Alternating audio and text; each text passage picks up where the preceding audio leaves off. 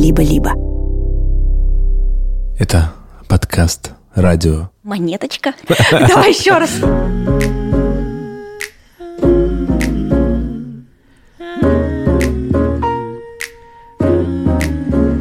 Меня зовут Лиза Монеточка, а это... А это Витя Исаев. И это наш подкаст «Радио Монеточка» со студией «Либо-либо». И здесь мы отвечаем на вопросы наших слушателей, прекрасных малышей, подростков, детишек. Сегодня будем говорить, кстати, про экзамены. Ужас. Если вы тоже хотите попасть в наш подкаст, то пишите в наш телеграм-бот. Ссылка будет в описании.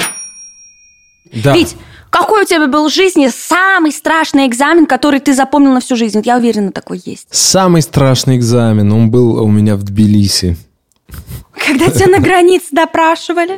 Просто нас, конечно, постоянно в Грузии досматривают на границе, расспрашивают. И первые разы мы так волновались, стояли там. А теперь мы просто как два дурачка. Они на нас так смотрят странно, эти таможенники. Потому что у нас уже сухарики, чипсики для малыша, дополнительная одежда, игрушки. Мы там раскладываемся, ползаем, смеемся.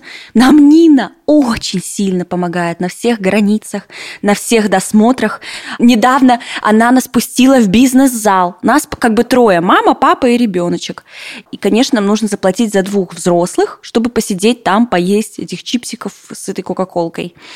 Но она так хохотала с этой Ниной и говорит, только один, я вас беру только один, просто потому что у вас такой милый ребенок. Она так и сказала. И мне кажется, что в целом нашу жизнь, появление Нины в этом смысле точно облегчило. Мы стали везде приемлемые, приятные в банке, ненароком. Кладу телефончик, а у меня на заставке малыш хохочущий, очень симпатичный.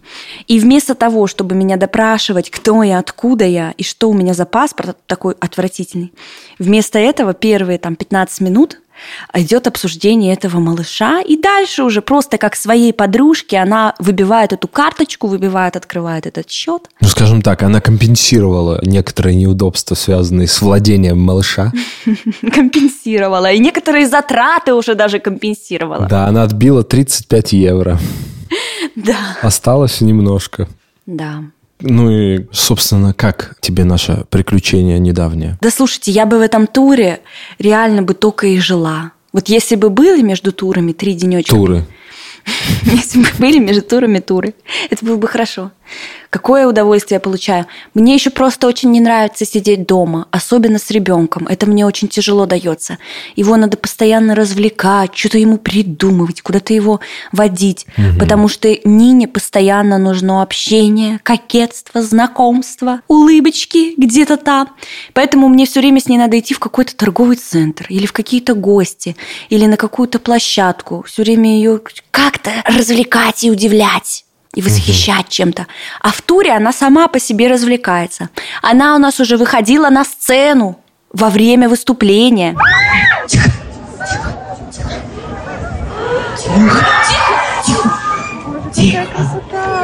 Пугайте человека. Это новый человек. Его нельзя пугать. Я испугалась, что она будет плакать. Очень так внимательно за ней наблюдала. И представляете, что она делает?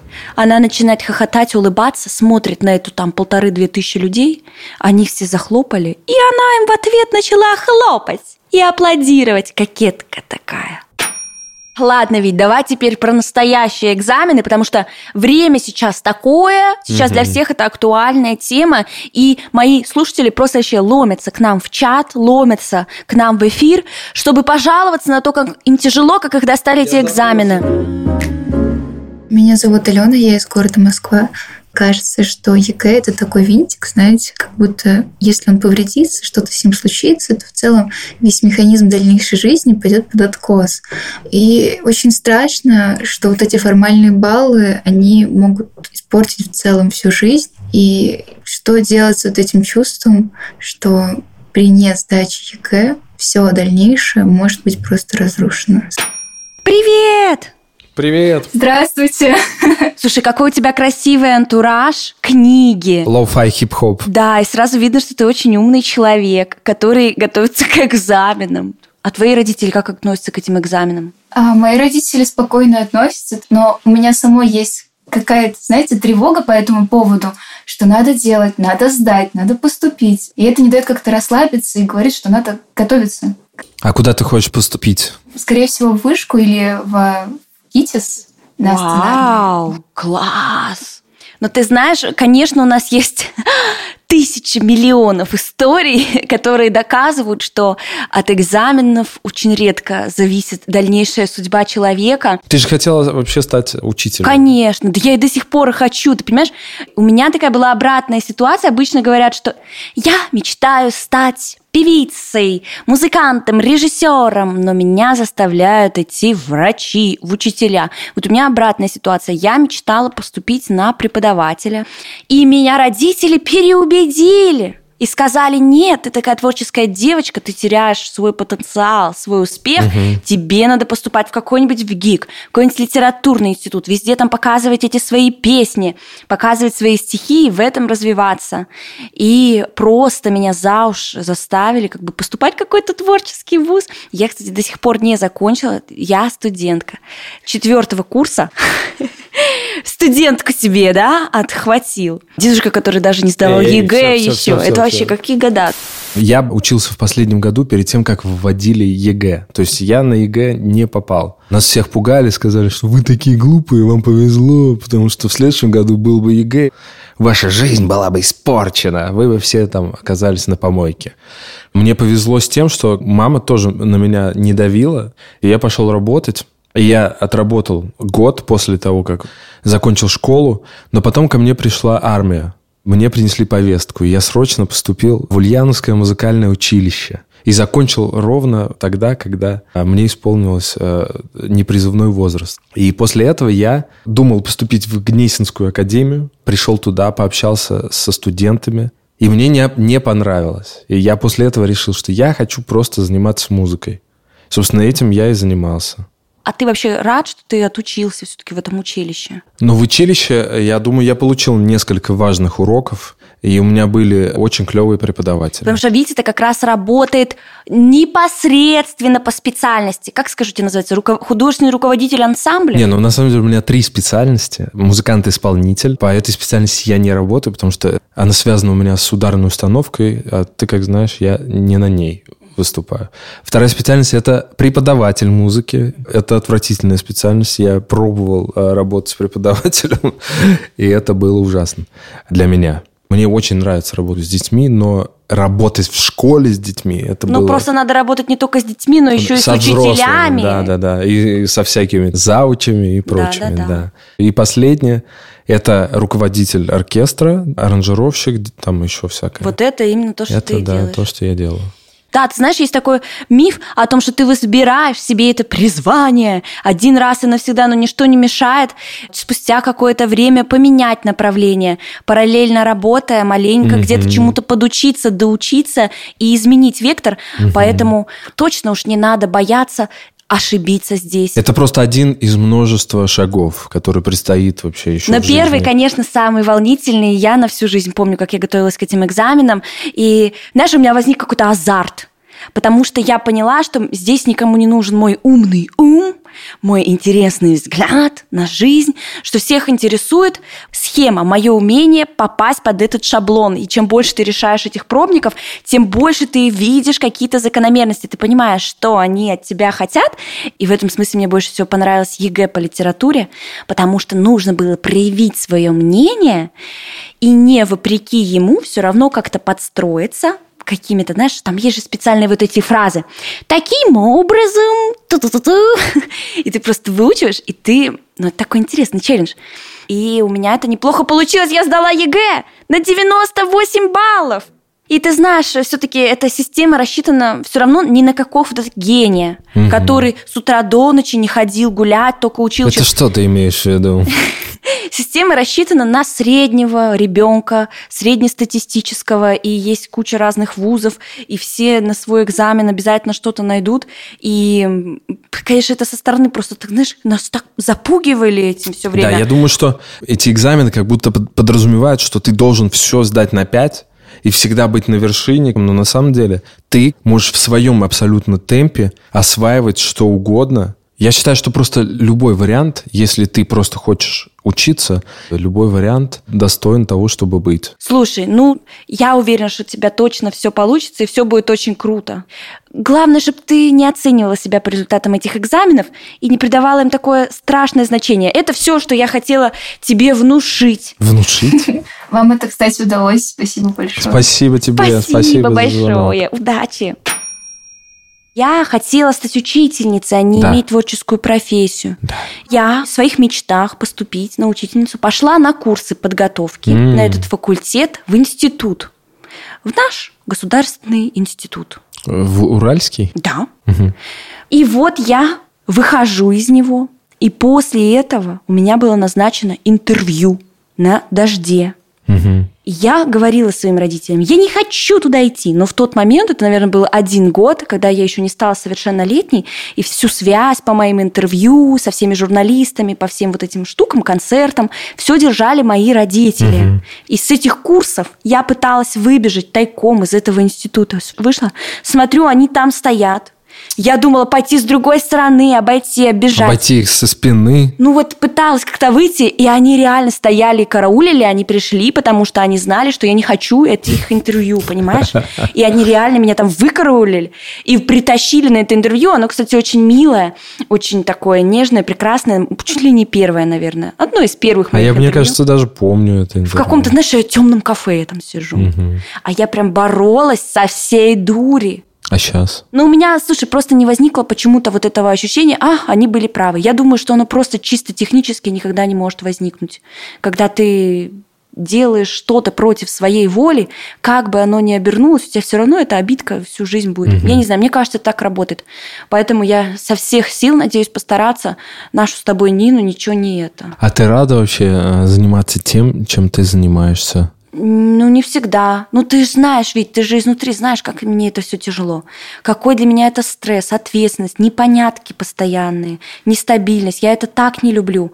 Я это вообще, мне кажется, добровольно бы реально не выбрала. А ты в школе думаешь, у тебя бы не было этого стресса? Или он был просто приятный? Он другой, тебе? он другой ведь. Я не против тяжелой работы, но мне нравится быть винтиком в системе. Я люблю, когда я знаю, чего от меня хотят. Я знаю, что учителя жалуются на эту стопку бумажек, на стресс, еще что-то, что им не хватает времени это все сделать, но я к такому стрессу отношусь гораздо более спокойно, чем к стрессу вот такому. Придумай, как себя продвинуть, кем тебе быть, о чем тебе написать песню. Вот тишина, пустой аккаунт и придумай, чем его заполнить, чем хочешь, чем хочешь. И несмотря на то, что я получаю много за это поощрения, и в целом у меня такой достаточно удачный кейс, мне это очень тяжело дается, и я пытаюсь свою жизнь привести искусственно вот к этому состоянию, когда, ну, знаешь, как игра в Sims. Угу. Очень четкие, понятные критерии, и нужно применять минимум фантазии. Мне из-за этого понравилось очень играть в фильме, потому что это было сверхтяжело, но было абсолютно понятно, что угу. от тебя хотят. Супер тяжело было, реально ночи не спишь, но ты винтик меня, от этого угу. так хорошо. Но ты тоже винтик э, в нашей системе. Ну вот я не ощущаю себя винтиком системы, я себя ощущаю водителем поезда, который под ногами нет рельс, и вокруг, понимаешь, вода, и он может и летать. И кого ты задавишь? Восемь человек или одного? Да. Короче, творчество ты не любишь, да? Ну, я люблю то, что оно мне дает. Я люблю, как поменялась моя жизнь. Но вот эту вот нервотрепку я ненавижу. Для меня нервотрепка начинается, когда это заканчивается. Угу. То есть мне нравится, наоборот, как можно больше именно придумывать, размышлять. Вот это вот Как все. только появляется дедлайн, тебе работать сложнее становится. Как только появляются критерии, конкретные задачи. Нет, ну, например, если есть задача, я могу обозначить дедлайн. Но как только начинается смена дедлайна, быстрее, что-то поменять, все вот эти факторы, которые вдруг вносят какие-то изменения – Потому что как бы программа у меня запускается в самом начале. Как бы она mm-hmm. идет и она развивается. И я-то уверен, что я приду куда надо. Ну, то есть мой весь опыт показывает, что я приду куда нужно, вы просто не суйтесь. Я очень люблю, Витя, писать рекламные песни. Мне так это нравится. Да? Эти правки, это тех задания. Ох, Они же еще все время... боже. Ты же бесилась, я Да помню. не, ведь, Да. а чё ж я думаю, что так охотно за это бралась? И, слушай, у меня это ведь всегда хорошо заканчивалось. Я доводила это до того момента, когда это нравилось. Да, у меня там, тоже это заказчику. всегда заканчивается хорошо, ну просто я ненавижу. Но просто люди часто любят промежуточно справиться о том, как это сейчас выглядит, и начать вносить какие-то правки. Ну и тоже это ведь интересно. А знаешь, что самое интересное? Когда ты уже можешь в какой-то момент прочувствовать этих рекламодателей, и ты знаешь, что им нужно прислать, Конечно. чтобы они сделали такие рекомендации, как ты хочешь. И в итоге, это знаешь, как в советское время очень же часто к этому Мгм. прибегали режиссеры, Да, специально добавить атомный взрыв. в конце, да. Да. Мгм. Спой. Первое правило – отложи все бумажки. Второе – завари чай с ромашкой, выпей строго из лучшей подарочной чашки. Если в жизни невзгоды, подсласти его ложечкой меда, завари его много, в термос налей с друзьями в дорогу. Положить свою ложку на блюдце пустяк, не пускай пузыри и не серпай в гостях. Ну а если ты дома один, то вообще ни зачем не следи. Если вдруг до стипендии дня целых три, ты два раза пакетик один завари. Ну а если вручили вчера, то заваривай сразу по два. Возьми любимый чай на работу, будь то с жасмином или с бергамотом. Угости всех коллег, одноклассников тоже, это точно сдружиться поможет. Зеленый, если строга диета с конфета, если забил на это, не страшно, если прольешь случайно. Ты слышишь свист? Вскипятился чайник. Вы можете заказать подобную рекламу у нас. Прервемся на три минутки, чтобы чаек налить. Блин, работает! А ну работает! Меня зовут Миша, мне 16 лет, и я из города Новосибирск. И когда я был в девятом классе, я сдавал английский язык, и для устной части учил и писал топики, чтобы на самом экзамене не придумывать ничего на ходу и смело отвечать на вопрос по топику. Когда я уже был на самом экзамене, э, сразу все топики вылетели из головы, и все равно в итоге мне пришлось импровизировать. Так вот, сам вопрос, а, как совладать со своими эмоциями уже на самом экзамене, чтобы не забыть нужную тему, информацию и отвечать уверенно. Привет! Привет! Может быть, ты мог бы еще раз рассказать нам свою историю для всех слушателей? Я немножечко в полном формате расскажу. Я сильно перенервничал, и, собственно говоря, я там сидел и смеялся, просто кайфовал, потому что, ну а что уже делать? И в итоге я даже смог умудриться наговорить на устную часть на максимальный балл. То есть просто расслабился, отпустил ситуацию, и все, закончилось хорошо. Да-да-да-да-да, именно так. Просто надо кайфовать, вот и все. Даже на ЕГЭ. Слушай, это знаешь, я помню, что тоже больше всего переживала именно за свое эмоциональное состояние, потому что я ну, очень такой, знаешь, нервный человек, и в экстренных стрессовых ситуациях просто превращаюсь в один сплошной нерв какой-то, натянутый, ужасный. И поэтому перед ЕГЭ я даже помню, что моя мама наняла психолога такого подросткового, но он там со мной не разбирал что-то по гештальту, а просто она придумывала разные упражнения на снятие стресса, именно физиологические, чтобы я в моменте там на экзамене смогла вовремя расслабиться, выдохнуть. И еще на сцене я этим часто пользуюсь и специально, знаешь, делаю что-нибудь корявенькое. Например, стесняюсь танцевать, только столкнувшись на сцене с этим зажимом, я начинаю специально делать максимально нелепые движения. Ты можешь найти в ТикТоке эти видео. Просто, я не знаю, физкультура, аэробика. Раз, два. Или даже в микрофон говоришь. А теперь конкурс на самые нелепые движения. И вы все вместе там, знаешь, как обезьяны поскакали, и все. И ты уже расслаблена, и дальше ты можешь делать, что хочешь. А ты ведь что делаешь, чтобы на сцене не кринжевать? Просто это так давно со мной было вот это вот чувство страха перед чем-то. Мне кажется, я уже понимаю примерно, что даже у самого худшего дня есть конец, и наступает следующий. В последний раз вот сейчас мы ездили, когда а, в Тбилиси выступать. Это Н- было уже... Нет, концерт был великолепный, зрители были супер, Нам но... привезли сломанный пульт. Да. И стало ясно, что этот день, это будет мучение. ты что не сделай, ты не можешь никак исправить. Есть два выхода просто. Один из них это просто испепелить себя, э, выйти, переживать. И другой это просто свыкнуться с тем, что вечер будет полон неожиданностей, и надо встречать их с улыбкой. Просто надо потерпеть, переждать. Знаешь, 10 минут позора, полный холодильник еды как я иногда себе говорю, когда, например, позвали на какой-нибудь очень неприятный корпоратив, и знаешь, э, ну, ты уже пришла, ты... ну и люди как бы тоже, они ведь неплохие, все с ними нормально, все могут послушать мою музыку, я всегда этому рада. Но просто формат, допустим, какой-то странный, помещение странное, ситуация странная, и ты понимаешь, что ты здесь не к месту. Невкусная. И ты, и ты выступаешь, поешь и думаешь, ну нафига они меня позвали? Вот лучше бы они реально какой-нибудь... Я здесь вообще не нужна никому.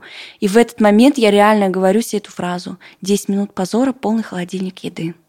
А на кого ты собираешься учиться-то? Я собираюсь пойти на лингвиста-переводчика. Вау! То есть история истории, а на самом деле за английский ты мог и не переживать? Ну, как сказать, переживать-то я мог, и слава богу, что Не могу.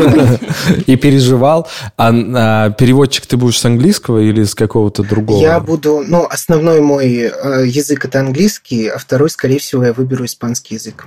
Круто. Слушай, на самом деле, вот твоя история, она очень похожа на то, что со мной происходило. Я выбрал себе сколько мог предметов, тех, которых я просто хорошо разбираюсь.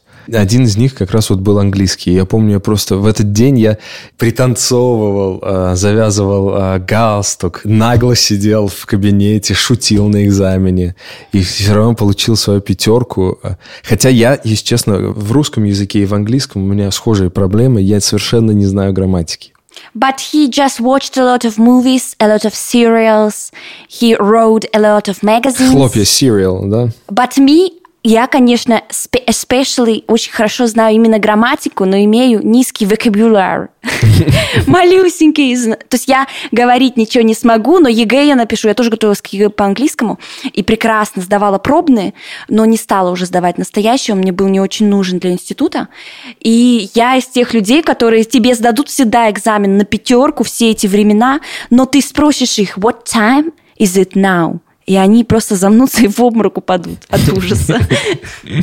В общем, крутая у тебя э, профессия, мне кажется, очень нужная. Конечно. А если ты еще будешь художественно переводить песни, то ты вообще нужно держаться нам это, держать контакт, так скажем. Как только будете переводить каждый раз, знаете, кому написать. Хорошо. Лиз, а ты когда-нибудь жульничала на экзаменах? Пыталась, но мне это не пригодилось. Я написала себе шпаргалки на ЕГЭ по литературе, спрятала их в ботиночек, угу. в подошву. В чей? в свой личный собственный. И, ну, сказала, я пошла в туалет. Там, слава богу, никто не, знаешь, через щелочку-то не глядит на тебя. Ну, я сняла туфельку, достала туда эти бумажки, но они мне оказались совсем не нужны. А знаешь почему? Потому что вот эти бумажки я пока писала, я их просто запомнила на всю жизнь. Mm-hmm. То есть, представь, вырезала бумажечки эти мелкие, подобрала какой-то мелкий вот этот карандашик, mm-hmm. мелкую ручку, чтобы вместить побольше текста, внимательно, скрупулезно, потому что в шпаргалке не должно быть ни одного лишнего слова. Mm-hmm. И пока я это делала, я, конечно, эти темы зазубрила лучше всех. Так да. что я рекомендую практиковать использование шпаргалок. Использование ну, или написание? Написание, угу. изготовление. Угу. Ну, это же то же самое, по сути, что изготовить для себя понятный контекст. Контекст называется слово. Конспект. Конспект. Конспект. Только конспект не такой, который просят учителя, а который тебе лично угу. самой удобно, потому что шпаргалки, они на той шпаргалке, что ты сама выбираешь формат. Я завидовал всегда э, детям, которые красиво оформляли конспекты. А что просто... тебе мешало? Мне было лень, мне не хотелось этим заниматься. Вот я думаю, тебе просто не хотелось. Я приходил в школу, и я думал, когда же я наконец пойду домой, включу компьютер. И все, о чем я думал, это прийти домой и начать записывать песни. Это все, о чем я думал. Ну, это просто мы с тобой видишь разные. Ты знаешь, что такая более...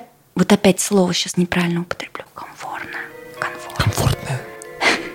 Комфортная. Конформист. Конформист. Что я больше конформист, чем ты. Алло. Привет, Миша. Миша. Привет. Здравствуйте. Слушай, нам рассказали, что ты готовишься к экзаменам в новой стране и на новом языке. Эм, я буду поступать на немецком, но я а, весь этот год учился на английском. Вот у меня был вопрос, что мне делать и как мне выучить язык быстро и не волноваться. Удивительно.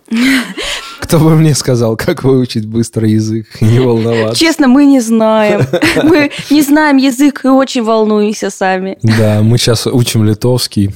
Я вот вчера только посмотрел э, документальку, про Арнольда Шварценеггера. И то, как он а, все стремился уехать из Австрии и а, жить в Америке. Его карьера, скажем так, культуриста опережала его э, знание английского языка на очень много лет. То есть, когда он переехал и был уже мистером вселенной, или как там, я не знаю, это называется, он очень плохо говорил по-английски. Но главный фактор здесь был то, что он в этой среде общался, и никому, на самом деле, это не мешало. Мне еще понравилось, что его друзья рассказывали о том, как очарователен для них был его акцент и его какие-то интересные речевые обороты из-за того, что это его не первый язык, и он пытался от этого избавиться, стеснялся, но все остальные отзываются об этом как о чем-то супер очаровательном. И я очень хорошо помню, как в какой-то момент мне сказали о том, что у меня, оказывается, есть какой-то сильный акцент. Более того, уральский акцент. И однажды в Москве в институте преподаватель, выслушав мой ответ, сказал, вы, наверное, откуда-то с Урала. И меня это так расстроило, и я начала следить за этим. И потом поняла, что чем больше я за этим слежу, стараюсь, тем речь становится преснее, интереснее. И я уверена, что если ты будешь общаться в этой среде какое-то время, а ты, конечно же, уже будешь, раз ты поступаешь в эту школу, то наверняка тебе понадобится так же, как и с английским, несколько месяцев для того, чтобы быстро и шустро заговорить и заболтать. А, Позволь спросить, а как ты учишь язык? Сначала я поступил просто в английскую школу, а там уже из-за среды окружающей, из-за э, одноклассников и учителей, которые разговаривают все на английском, я стал тоже разговаривать. Ну, слушай, экзамены, это же так стресс. Нам все сегодня звонят, жалуются, как тяжело. А еще и на каком-то новом языке. Это, наверное, вдвойне сложно, поэтому мы тебе желаем двойной удачи Двойной пятерки. и двойного спокойствия, самое главное. Потому что, ты знаешь, все рассказывают, так что чем больше заволновался, тем хуже сдал. А когда уже на все наплюнул, расслабился там, в процессе, Ну, то есть, наверное, важно напрячься до, а уже когда ты находишься там, то уже смысла, в общем, особого нет напрягаться. Ну да, я еще помню, как мне мама всегда в школе, когда сдавала какие-то экзамены, очень было важно. Лиза идет на экзамен, надо проснуться, тортик, чаечек, хорошенько выспаться обязательно. Она мне запрещала зубрить ночью перед экзаменами. Тебе давали шоколадку. Конечно, чтобы у меня поднялся уровень глюкозки.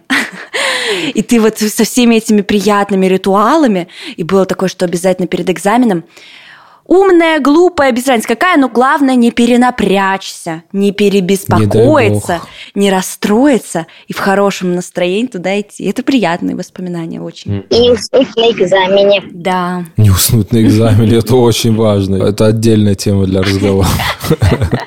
Ты надеваешь костюм на экзамены? Нет.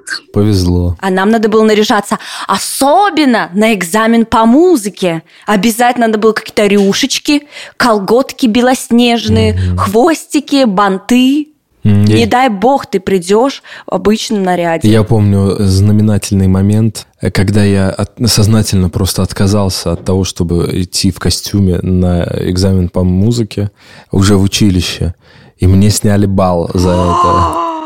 Вот это шейминг. А если у тебя просто не было бы красивого костюма? Ну нет, я сказал, конечно же, что я просто не хотел. Конечно, ведь я не удивлена. Ну да, экзамены по музыке самые страшные воспоминания среди всех экзаменов. Ужас. И ведь это каждый год длилось. Я прекрасно помню наше вот это ощущение, когда ты садишься за пианино и жмешь одной ножкой на эту педальку, и она у тебя трясется. И я помню... Педаль или нога? Нога. И я помню, как я переживала о том, что все видят, как сильно дрожит моя нога. То есть я уже думаю не про ноты, а про то, что у меня реально тремор ноги, что ее просто трясет со всей дури. И типа я думала, как это, наверное, неловко. И это всегда какой-то был ненужный, как будто бы официоз. И тебе говорят, что ты сегодня всю ночь должна зубрить перед экзаменом, а с другой стороны ты должна выспаться, и это у тебя не то, и это у тебя не так. Это самые страшные воспоминания. И каждый год ужас. Ну, как будто они направлены больше на то, чтобы закалить тебя в борьбе со стрессом. Слушай, может, не надо такое? Это школа Детям, выживания да. для пятиклассников, что ли? Школа. Моя жизнь ко мне редко такие требования выдвигает. Вот реальная жизнь. Может быть, что-нибудь тебе пригодилось из... э, Вот этих страшных Да. экзаменов и стресса. мгм. Ну, мне пригодилось, и мне облегчает жизнь это ощущение и уверенность, что все эти страшные минуты не длятся вечно. Я часто плакала на экзаменах, и в институте плакала. И не всегда успевала выйти из класса, иногда прям в классе начинала плакать.